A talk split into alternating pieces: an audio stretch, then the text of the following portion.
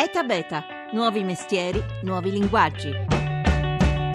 Elia, quanti anni hai? 10. E cos'è che è la cosa che più ti piace? Inventare giochi strani. Tipo qual è il gioco preferito che hai inventato? Space Cast. Cosa bisogna fare con Space Case? È un gioco di battaglia nello spazio. Quindi qui c'è un'astronave, ci saranno i cattivi da sparargli? Sì. Sì. Cosa significa per un bambino imparare il linguaggio dei computer? Che tipo di benefici, al di là della tecnica, può portare questo al suo sviluppo? E quali sono invece i rischi? Una buona giornata, una buona giornata da Massimo Cerofolini, benvenuti a Eta Beta.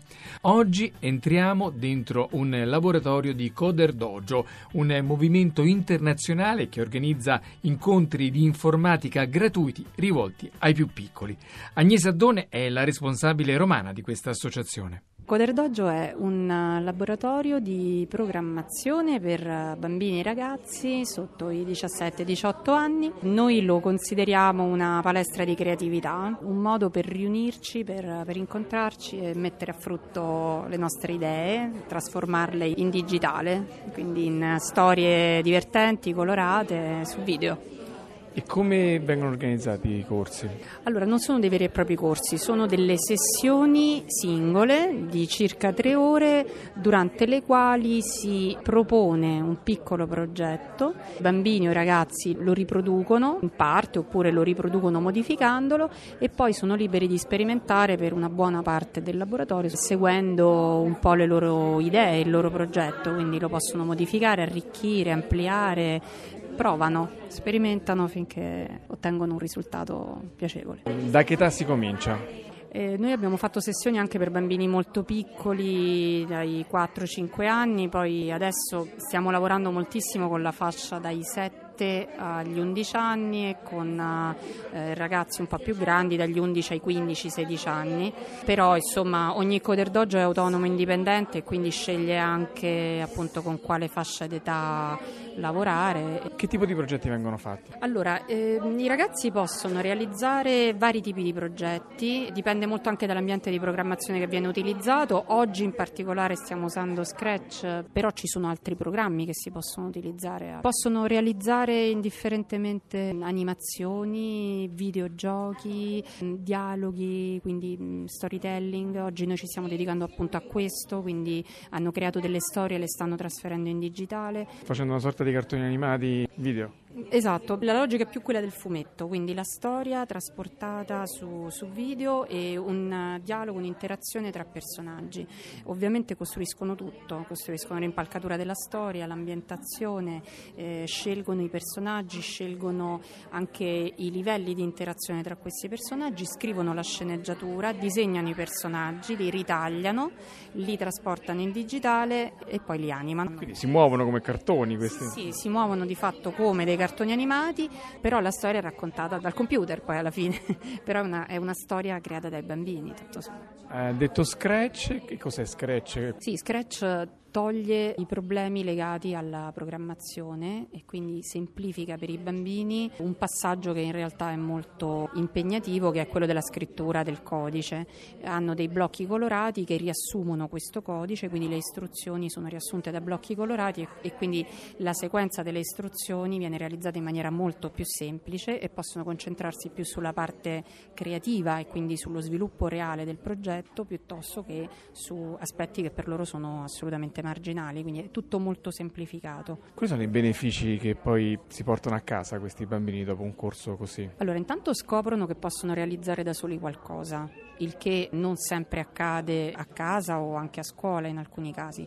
Quindi eh, passano a diventare creatori di tecnologia anziché utilizzatori, quindi è un rapporto meno passivo, più attivo rispetto alla tecnologia e mh, mm, comprendono quanto è importante lavorare in gruppo, collaborare, aiutarsi, quindi ognuno è utile, ognuno è importante e si esce da qui con un progetto realizzato, questo è il, il punto fondamentale. Dove si trovano i Coder Dojo? Dove è possibile possibile effettuare questi corsi in giro per l'Italia? Allora, eh, in giro per l'Italia ce ne sono moltissimi. C'è un portale dei dojo italiani che si chiama Coder Dojo Italia. Si possono cercare, c'è una grande mappa con tutte le bandierine dei dojo registrati, oppure si può andare sul sito internazionale coderdojo.com, scaricare la lista dei dojo attivi in Italia e scegliere quello più vicino alla propria area geografica. Come ti chiami? Elena, cosa stai facendo? un programma per, eh, del- sulle quattro stagioni. E ti piace fare queste cose? Sì, tanto. Cos'è che ti piace di più? Programmare e creare giochi nuovi. È difficile programmare? No, Ma poi ti aiuta nella matematica, nelle altre cose che fai? eh, un po'. Agli incontri assistono i genitori dei bambini. Qualcuno, grazie anche alle sessioni riservate proprio a loro, ha vinto il timore che troppo tempo davanti a uno schermo possa essere nocivo per il bambino. Una delle mamme presenti è Laura Pirelli. Quello che cerco di consigliare a mio figlio è quello di utilizzare internet e di utilizzare tutti gli strumenti annessi ad internet con la sicurezza e la consapevolezza di poterlo utilizzare in sicurezza. Il fatto di poterci stare in questo laboratorio è una buona scusa per poter capire di essere eh, proattivo, eh, di essere un regista e poter capire se può essere in grado di pensare e riuscire a realizzare un progetto con una buona parte di interattività che non è soltanto l'essere un ragazzo passivo che gioca al computer, ma essere attivo e portare in scena ciò che ha in testa. Questo con lo sfondo primavera l'ho chiamato sfondo 2. Per chiamarlo sfondo 2 dove sono andato? Chi lo sa? Anche i volontari che insegnano, tutti ovviamente nati nell'era analogica e immigrati solo dopo nel digitale, alla fine finiscono per imparare da questi bambini che una vita senza internet non riescono neppure a immaginarla. Vinicio Canton, sceneggiatore di professione, appassionato di informatica, è uno dei mentori, una delle guide che aiutano i bambini ad animare le storie con il computer. Quello che mi ha spinto a fare questa cosa è che io accompagnando mio figlio le prime volte ho visto quello che succedeva e come i bambini apprendendo le tecniche del coding, le tecniche di programmazione possono approcciare alla soluzione dei problemi. Poi nel corso del tempo siamo arrivati anche a, a determinare che c'è appunto la possibilità di raccontare delle storie attraverso il computer, come concludiamo sempre la prima parte di questi incontri, ogni videogioco è una storia ed è una storia che si basa sugli archetipi della narrazione. Qual è la cosa che più la sorprende vedere dei bambini di 8-10 anni costruire una storia, lei che fa lo sceneggiatore? In positivo che sono tecnicamente molto bravi, capiscono molto rapidamente i limiti entro i quali gli viene richiesto di muoversi per il poco tempo che abbiamo a disposizione. In eh, meno positivo capita che ci sia una sorta di ripetitività nell'immaginario, che credo sia determinato da un'offerta abbastanza uniforme nei programmi cui loro accedono eh, solitamente. Cioè, vuol dire che questa generazione di bambini quando inventa storie attinge da un patrimonio molto modesto di vicende, di situazioni, di immagini. Sì, c'è una discreta percentuale di immaginario comune a tutti che è sempre piuttosto limitato. Quali sono le cose più particolari che le è capitato di vedere in questa sua attività? Oggi in particolare è stato molto divertente perché avendo a che fare con eh, bambini, ragazzini già più esperti di programmazione abbiamo potuto lasciare un po' da parte i rudimenti. Mi hanno sorpreso perché era stato preparato una base di un videogioco basato su quattro ambienti diversi in cui si sarebbe dovuto muovere il personaggio che loro si sono inventati e devo dire che in, in questa situazione durante la loro riunione creativa è venuta fuori l'idea che l'eroe fosse questo pizzaiolo che doveva fare una quattro stagioni e quindi i quattro ambienti erano diventati quattro stagioni. E mi ha sorpreso perché questo è uno dei casi in cui quell'immaginario di cui parlavamo prima è stato completamente messo da parte. Come immagina la ricaduta di tutte queste nuove forme di educazione, di formazione dei giovani tra 20 anni, tra 10 anni, insomma quando saranno più grandi? Che cosa porterà in più rispetto alla generazione nostra che non è passato per questo tipo di esperienze? Credo che porti una diversa attitudine all'approccio ai problemi, cioè imparare a ragionare come un computer, cioè riuscire a risolvere un problema, risolvere una missione, dando delle istruzioni organizzate da un computer, secondo me gli insegna una organizzazione mentale che probabilmente noi non avevamo. Come ti chiami? Lavinia, Quanti anni hai? 10. Che stai facendo? Sto costruendo un videogioco basato su una storia. E che storia è? Eh, Un pizzaiolo che deve superare una missione, deve raccogliere tutti gli ingredienti per fare la pizza. Ti piace questo tipo di cose? Sì. Un lavoro, quello di Coder Dojo, che oltre a genitori e bambini raccoglie l'interesse anche di tanti insegnanti della scuola. L'associazione organizza infatti incontri su misura per loro. Serena Zanotti, docente di informatica nella scuola primaria e di matematica e fisica al liceo, ora porta nelle sue classi quello che ha imparato in questi laboratori. La reazione dei- dei ragazzi è fantastica, loro sono felicissimi e non vedono l'ora di affrontare questa sfida continua, per cui loro sono entusiasti, abbiamo partecipato anche al programma al futuro all'ora del codice, alla settimana del codice, abbiamo fatto il concorso Codiamo, sempre a partire diciamo, da- dall'input che abbiamo avuto nel Teacher Dojo e alla conoscenza di Scratch e delle sue potenzialità. Ecco, al di là di Scratch no, in generale, quali sono le realizzazioni che danno più soddisfazione ai ragazzi? Ma concretamente abbiamo partecipato ad un concorso che si chiama Codiamo. Noi avevamo a disposizione degli sfondi, avevamo a disposizione dei personaggi e guardando queste cose abbiamo lavorato tutti insieme sul creare una storia.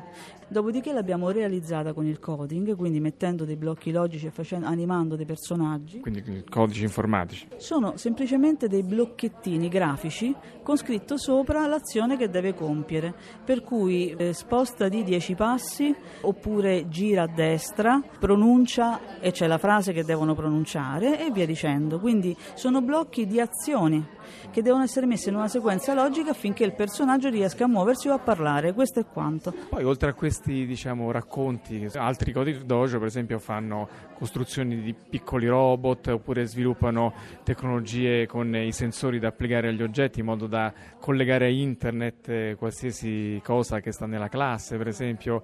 Qui che tipo di creatività esce fuori in una classe? Ma in una classe noi abbiamo utilizzato Sfero, per esempio, abbiamo fatto il coding eh, eh, con Sfero. Sfero è una pallina praticamente che si muove dopo che viene stilato un programmino, fatto sempre con questi codici a blocchi, esattamente come dicevamo prima, con blocchi di azioni. E questa pallina esegue le azioni che noi andiamo a dire. Una pallina fisica, insomma. Una pallina fisica. E noi in quel modo lì però facciamo la matematica, la geometria, possiamo fare i primi principi di fisica anche legato alla velocità, allo spazio e al tempo, spiegato a bambini di quarta primaria. Ecco, questa è la cosa importante perché al di là della cosa in sé, quindi di insegnare in fin dei conti informatica ai bambini, questi sono degli strumenti per insegnare anche i principi appunto di materie basilari come la matematica, la fisica, in qualche caso la chimica, no? Certo, assolutamente questa ed è la maniera per farlo eh, in maniera giocosa, divertente, pratica, concreta perché loro vedono fisicamente quello che accade e questa è una cosa grandissima perché si dà una corposità a quello che potrebbe essere una cosa semplicemente astratta. Parlare di velocità, spazio e tempo e sapere in che relazione sono tra loro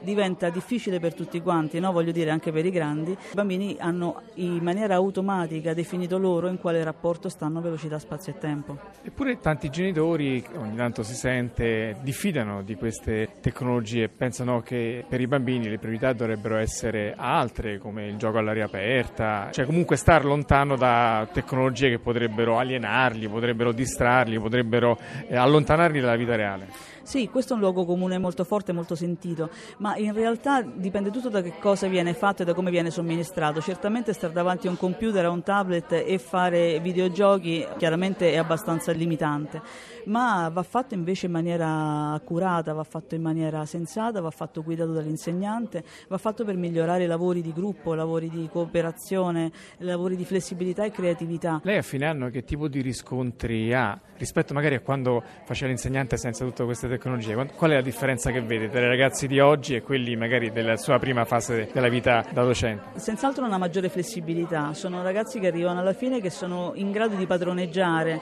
de- dei sistemi digitali, io lavoro molto sul tablet, sull'iPad in questo caso in particolare, e loro sono in grado di mettere in relazione le varie app per riuscire ad arrivare a un prodotto finale, quindi quando sanno che hanno un problema riescono a scomporlo in varie parti, a trovare qual è il modo per passare da uno all'altra, cioè da un'app all'altra per arrivare ad ottenere vedere un prodotto finale. Ma al di là di questa maggiore competenza informatica rispetto a una generazione di dieci anni fa, quali sono le differenze proprio sul piano della formazione in generale, scolastica? Io alla fine dell'anno in genere cerco sempre di fargli presentare i lavori che fanno, quindi anche acquisire la competenza di saper parlare in pubblico, che non è l'interrogazione alla cattedra chiaramente, quindi le competenze di presentazione, di saper lavorare insieme, di lavorare in gruppo, di utilizzare la creatività e queste sono tutte cose che comunque questi strumenti accelerano anche il processo della conoscenza. E con questo è tutto. Laura Nerozzi in redazione, la regia di Paola De Gaudio. È il sito per ascoltare questa e le altre puntate. Siamo sempre presenti su Facebook e su Twitter dove ogni giorno pubblichiamo il meglio del mondo che innova. Basta cliccare sul tasto mi piace. Ora ci sono i GR da Massimo Ceroffolini. Passate una buona giornata.